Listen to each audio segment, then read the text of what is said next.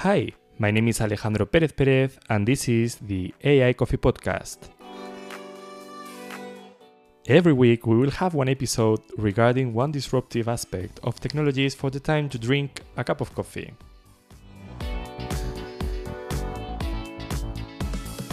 Today we have the honor of having Isabel Martínez Rivas, who is a really clever person and a really insightful political advisor, and she will bring us a lot of knowledge about how data and AI affects political world. So first of all, to present her, she has two bachelor's degrees, one in law and one in political science in Universidad Autónoma in Madrid. Then she has also two master's degrees, one in image advice and political consulting and communication in the International Center of Government and Political Marketing, and the other one in digital marketing and e-commerce in the IE Business School. Also, she has a lot of experience regarding marketing, communication, and political advisory. One of the most important was the last one. She was working with UGT. This is one of the main labor union in Spain. And she also leads some debating championships, and also she's starting a freelance project called Go Managing Partner. So Isabel, welcome to the AI Coffee Podcast. You have such an amazing CV. You have two bachelor's degrees, two master's degrees, and you have a lot of knowledge about how political world works and how it works with data. You're also really passionate with it. But just before to start, because this is a podcast regarding technology, regarding data, regarding AI, and maybe many people listening to this are wondering, why are you here? So can you say why it is important for you as a political advisor to manage data and to know about how this affects our world? So first of all, I would like to thank you for the invitation to be here with you, talking about technology, IA in this case, and how it impacts politics, because I think it is important. And maybe people, the listeners that you have on your podcasts, will know better and maybe new things about this field, right? On your question about how data is important to me as a political advisor, it is really important, not only as an individual, how it impacts IA and data and technology, but most important on how, as a professional, as a political advisor, I work depending on the tool that I'm using, right? So talking about this and the IA and the new technologies, to sum up, and then we can go deep further. IA has become a political super weapon right now, and the data and the machine learning, because if the goal of a political party is to run a government, that means that you need people to vote for you, right? And that means that you have to target people and to persuade people and to make people to love you, the candidate or the political party or both better.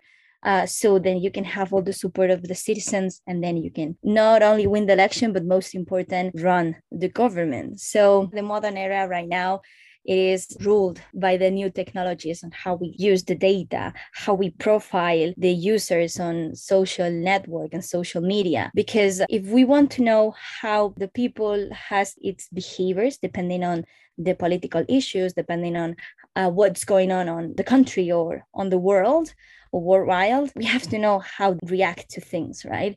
And how they interact with other users or other citizens, in this case, on the digital space.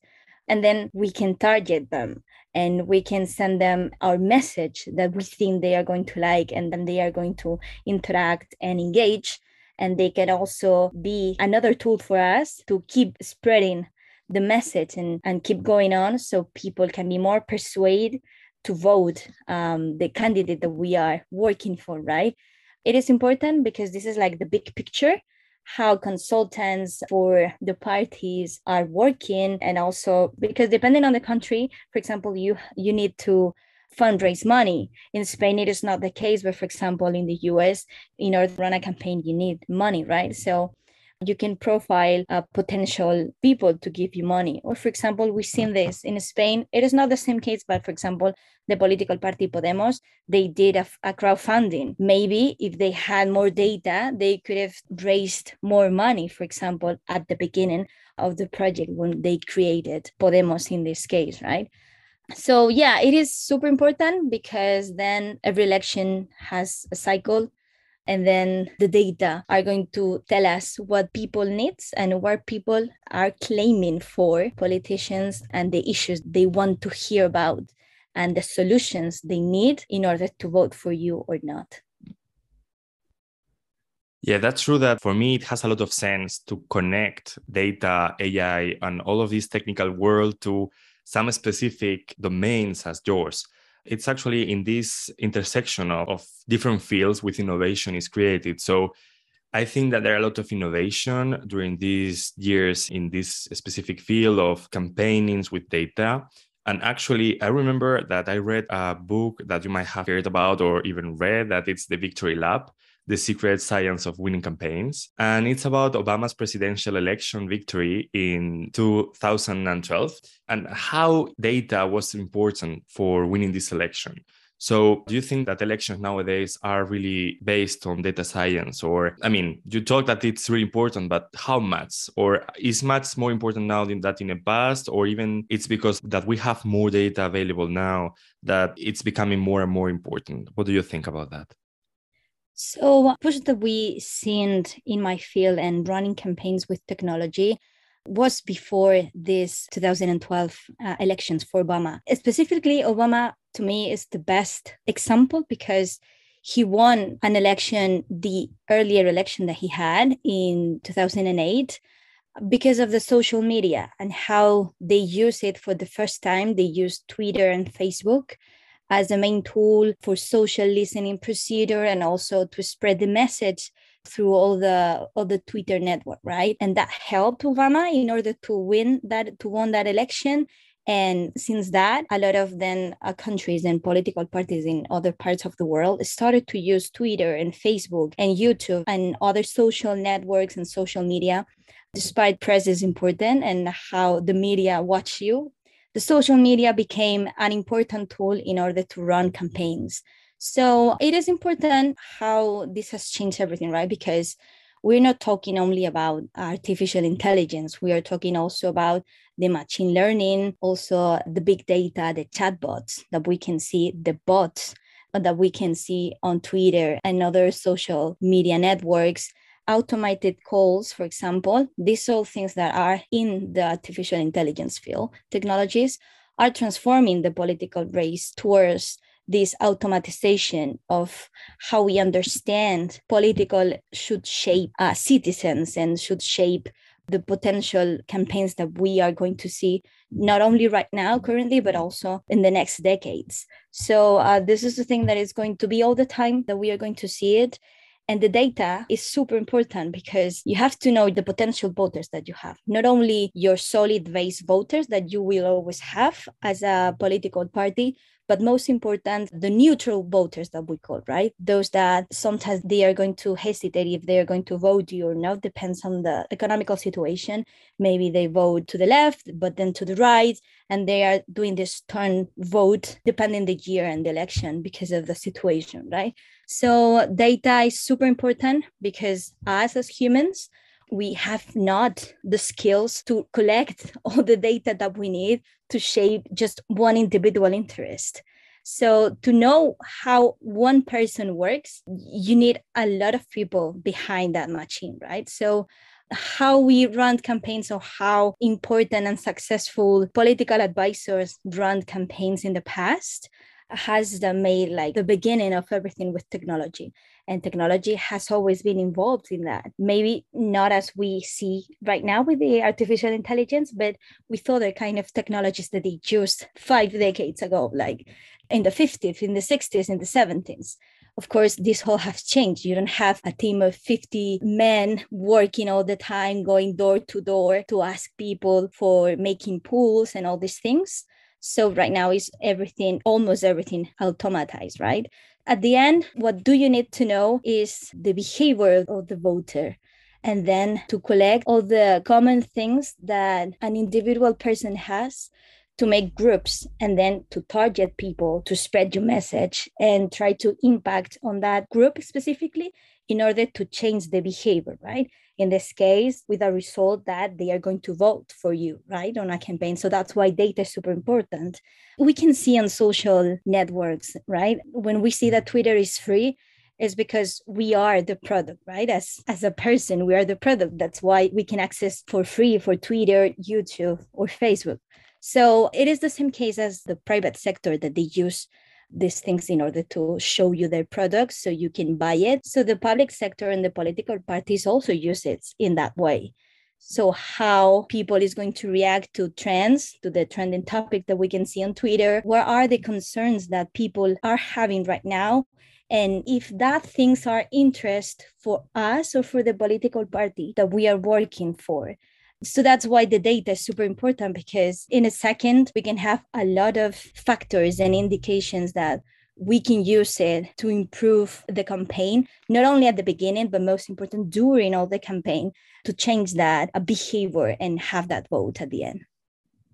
Wow, it feels really amazing, everything behind, you know, because of course we are now used to all of these graphs in the news with all of these votes with different kind of numbers regarding politics, and there is a lot of things behind them. And actually, I wanted to know if you have, for example, tried Python or R or something like that, like a coding program somehow to try to collect this data and to organize it. Or even if you haven't, someone around maybe.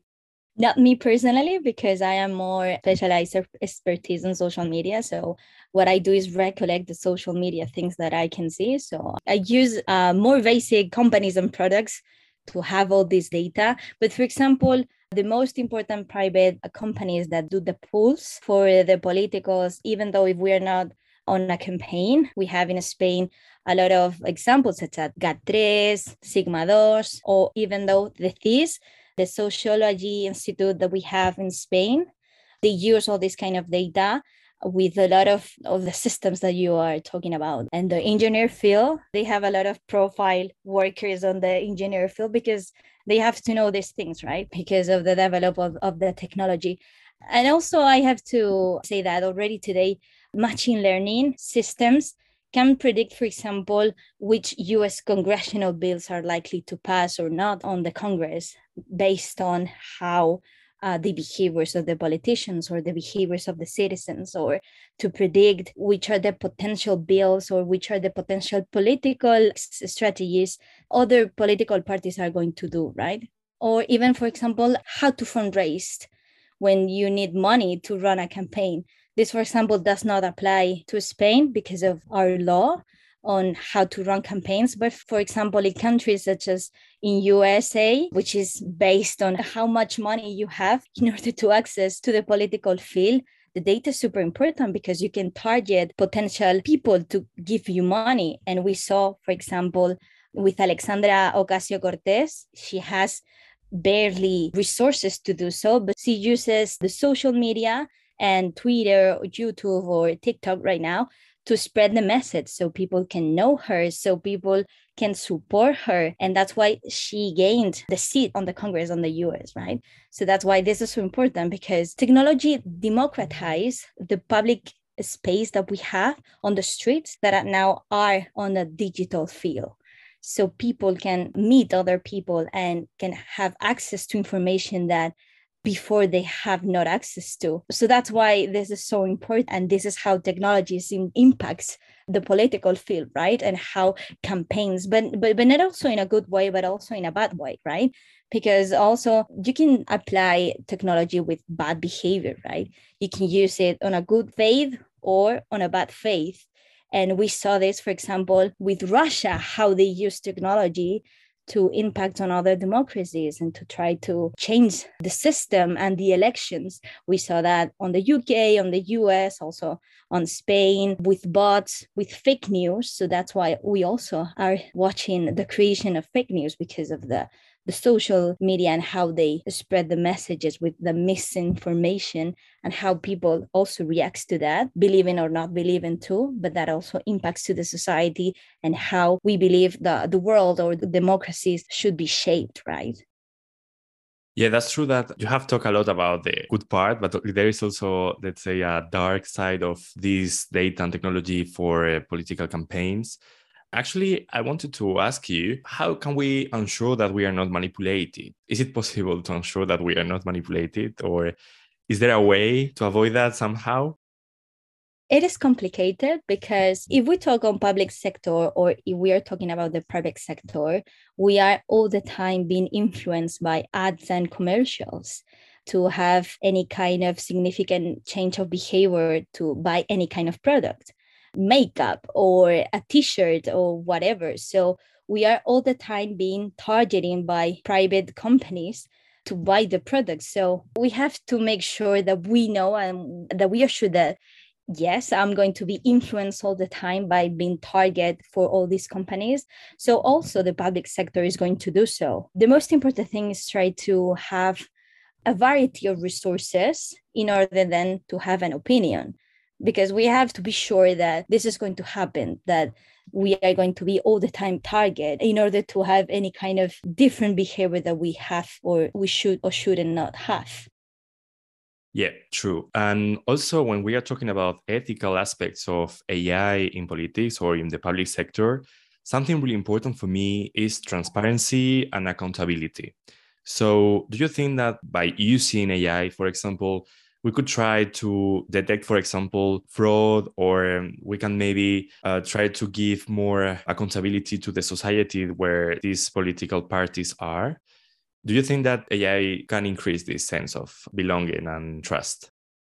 So yes, I really think that the IA also impacts positive on a transparency field, not only on private sector, but also on the public sector, which is the main concern that we always have, right? How politicians are using the money that they have through the taxes that we pay, right? So we can see this on how subsidies can be selected for which individuals, because they do have all the data. The government have the data, the economic minister, right? They have the data, so they can make a better ways to assign that kind of subsidies, or for example, how to seek for the fraud, right? On a labor field, for example, when companies are trying to fraud with the contracts and not doing well, so the economical minister can search for that with the workers on the public sector. So it is good because the citizens can have more accountability for the public sector, which is great because this is why we pay taxes and this is why we are voting for a political party or for someone in a specific, because we believe not only in the party or in the person that is the candidate, but also in the project of country that they are promising to us, right? So yeah, it is positive and it should be more improved and developed. For me, it has a lot of sense because, for example, you know that I work in the data science field, more related to business intelligence. So I'm creating dashboards with data from big organizations, for example, in this case, with a very big bank in Spain.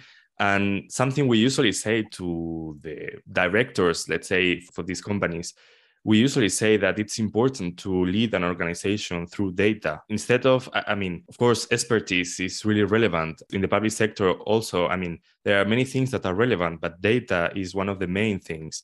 If you want to govern a country, a region, a city, it's clear that you need to know how it is and how it changes, because even from one election to the next one, everything, the demographic, the society, it has changed a lot. So it is really important to have this in mind, not only for winning. Already it's quite a really important step, but also for the ones that win at the end to continue doing good things and maybe adapt and transform the society around them little by little, but with this sense of accountability, of course. And that makes sense, because then when you're running the government, what do you want to do is to improve the life of the country, of the people, of the citizens, right? So you can use the data to implement a lot of policies in build how neighborhoods are shaped in order to make little more the gap on economical issues or political issues or social issues. So that's why I think people will expect more transparency, and the artificial intelligence and the new technologies are going to have a key role on this. Yeah, that's true. Also, one important point, I am not sure if you know this point because it's quite technical, but you know that AI, we say that it's sometimes biased. So it means that, for example, it could consider a white person rather than a black person for something, or a man instead of a woman for another thing, because our data is biased and usually AI is trained with the existing data. So it understands that everything is biased as well. So have you seen bias in some political pools or in some political results? Bias meaning, for example, discrimination, right? How the discrimination impacts with this and how technology has the role on this. I think so. All pools are going to be biased in some way or another, because most of the polls are run by the political party that is asking, despite if it's on the government or on the opposition, right? Because at the end of the day, are humans who are using the data and are using the technology. So you can bias a poll just on how you do the sentence, because it is not the same how you formulate a sentence. With the same topic, you're going to look for a specific result. And with that, you're going to phrase it in a way or in another, right? So this is always going to be on top day all the time.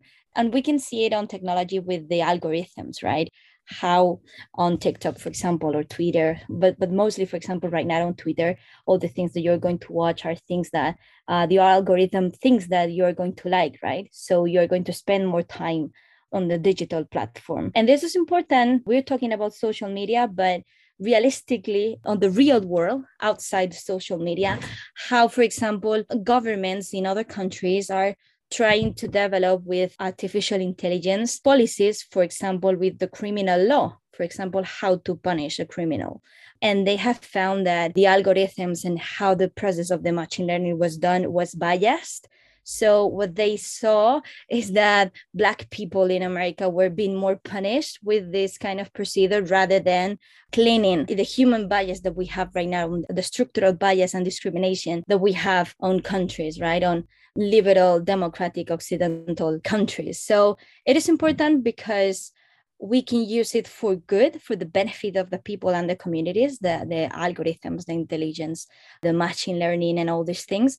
But we have to make sure that us as humans, we have a good intention and we are doing this in good faith.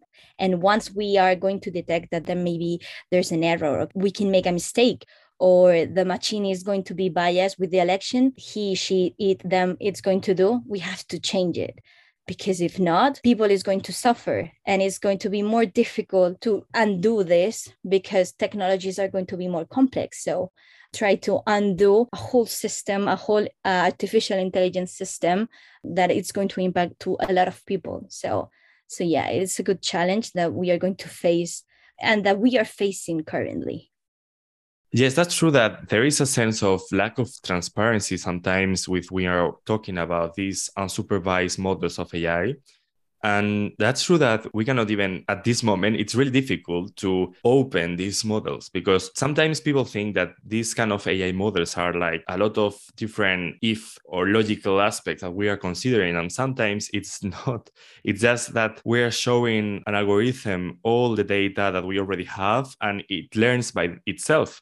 So it's really hard to predict how biased it is to open it. And actually, there are like a lot of projects that you said that are trying to give more transparency. We usually talk about black boxes.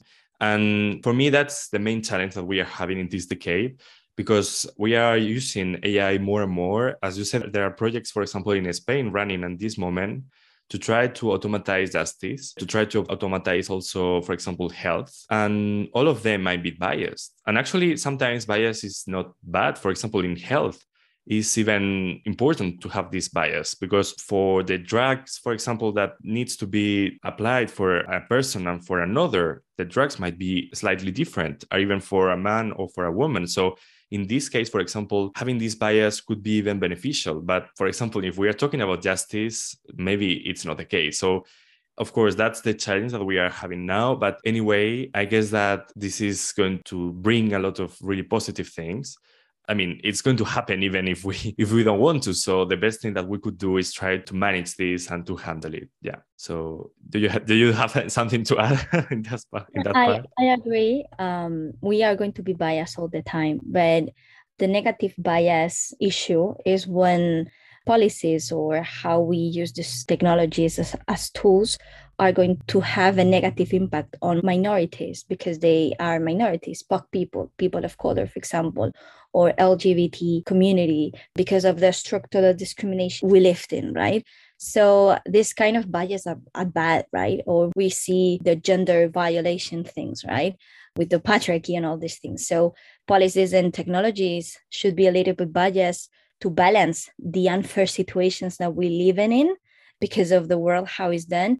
But then if it is going to benefit a huge amount of people in a way that is not fair, then we have to rethink policies, right? How to do this? And I finish with this question. Sometimes regulation always moves slower than technology. And this is important to take into account to our politicians, right? We are seeing this on the European Commission, for example, on the European Parliament, that they are trying to regulate Twitter and all these things because of how fast technology is improving and how fast technology is impacting in our lives. So that's why politicians have to do it better and faster, because technology is going to be more faster than us as humans. Yeah, I agree. And something really crazy is that usually, for example, here in Spain, to pass a law, like in the regular system, it could take a year, maybe, from the beginning of the creation of the law and then like the publication and they implement it directly. And it's really a long period that we are talking about AI and technology. And 1 year, it's really a lot of time. So imagine, for example, now we have ChatGPT, for example, and it appeared on December. And now we are talking about GPT-4, which is going to be like the next step for that. And it might appear on spring, maybe. So who wonders what's going to be next year at this time? So there's like a lot of time. And yeah, maybe we need also to change this process because when we're talking about technology, we cannot wait so long. And it's, yeah, what do you think about that? Do you think it's necessary maybe to create another system for technology? Maybe the regulation is great. I mean, it is easy to blame IA technology when things are going wrong or when we lost elections, for example, right? Then the same algorithm tools are going to do good things, right? So if the public sector is approaching the technologies, the big techs, right? Trying to balance the lobby that they're going to do, right? And how they're going to impact other countries, for example, such as whole continents, such as Africa, we have to make sure that we are doing the best and the best way that we can, right? But yeah, we have to be more balanced with the technology sector because there are only few companies running everything on the technology field. So the public sector is not engaging with that. We are going to keep moving slower than the technology. So yeah. Okay, so we are finishing. You have seen that time pass really quickly in this podcast. But just to finish, you know that I usually ask people, how do they like coffee? So that's the same question for you. How do you like coffee, Isabel? I'm a basic coffee lover, so I do like cappuccino. A basic cappuccino, I love that. So that's my way of coffee. Do you usually take, for example, a piece of, I don't know, cake or something with it, or just cappuccino? Cappuccino maybe with biscuits, or if not, then other things, but mostly biscuits. Okay, great to know. And then to end, how can audience contact you? So I am on social media, on Twitter. You do a lot of political communication analysis on Twitter, and then also on LinkedIn. You can follow me on that. Great. I will put everything as part of the notes of the episode. And just also, maybe Isabel didn't want to say, but Isabel is now open to work at this time. We are at the end of January 2023. So if you are listening to this or you are looking for a really passionate person doing, for example, for doing a campaign, you can contact her and she will be more than happy to answer you. More than welcome, because I am willing to run campaigns. But actually, in Spain, you are going to have a lot of campaigns this year, right? Maybe. Yes, yeah. I'm looking for that. So maybe I can run certain campaigns here in Spain. So let's see what happens, because we are 4 months for the autonomic regional election. So let's see what happens. So if you are listening to this, go quickly and ask her if she has already time for you to do something. So thank you very much, Isabel. It was a pleasure having you here.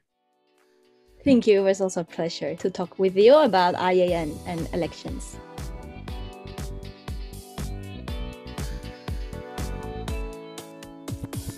Thanks for being here one more week. If you liked it, please subscribe to the podcast and to the newsletter in alejandroperezperez.com.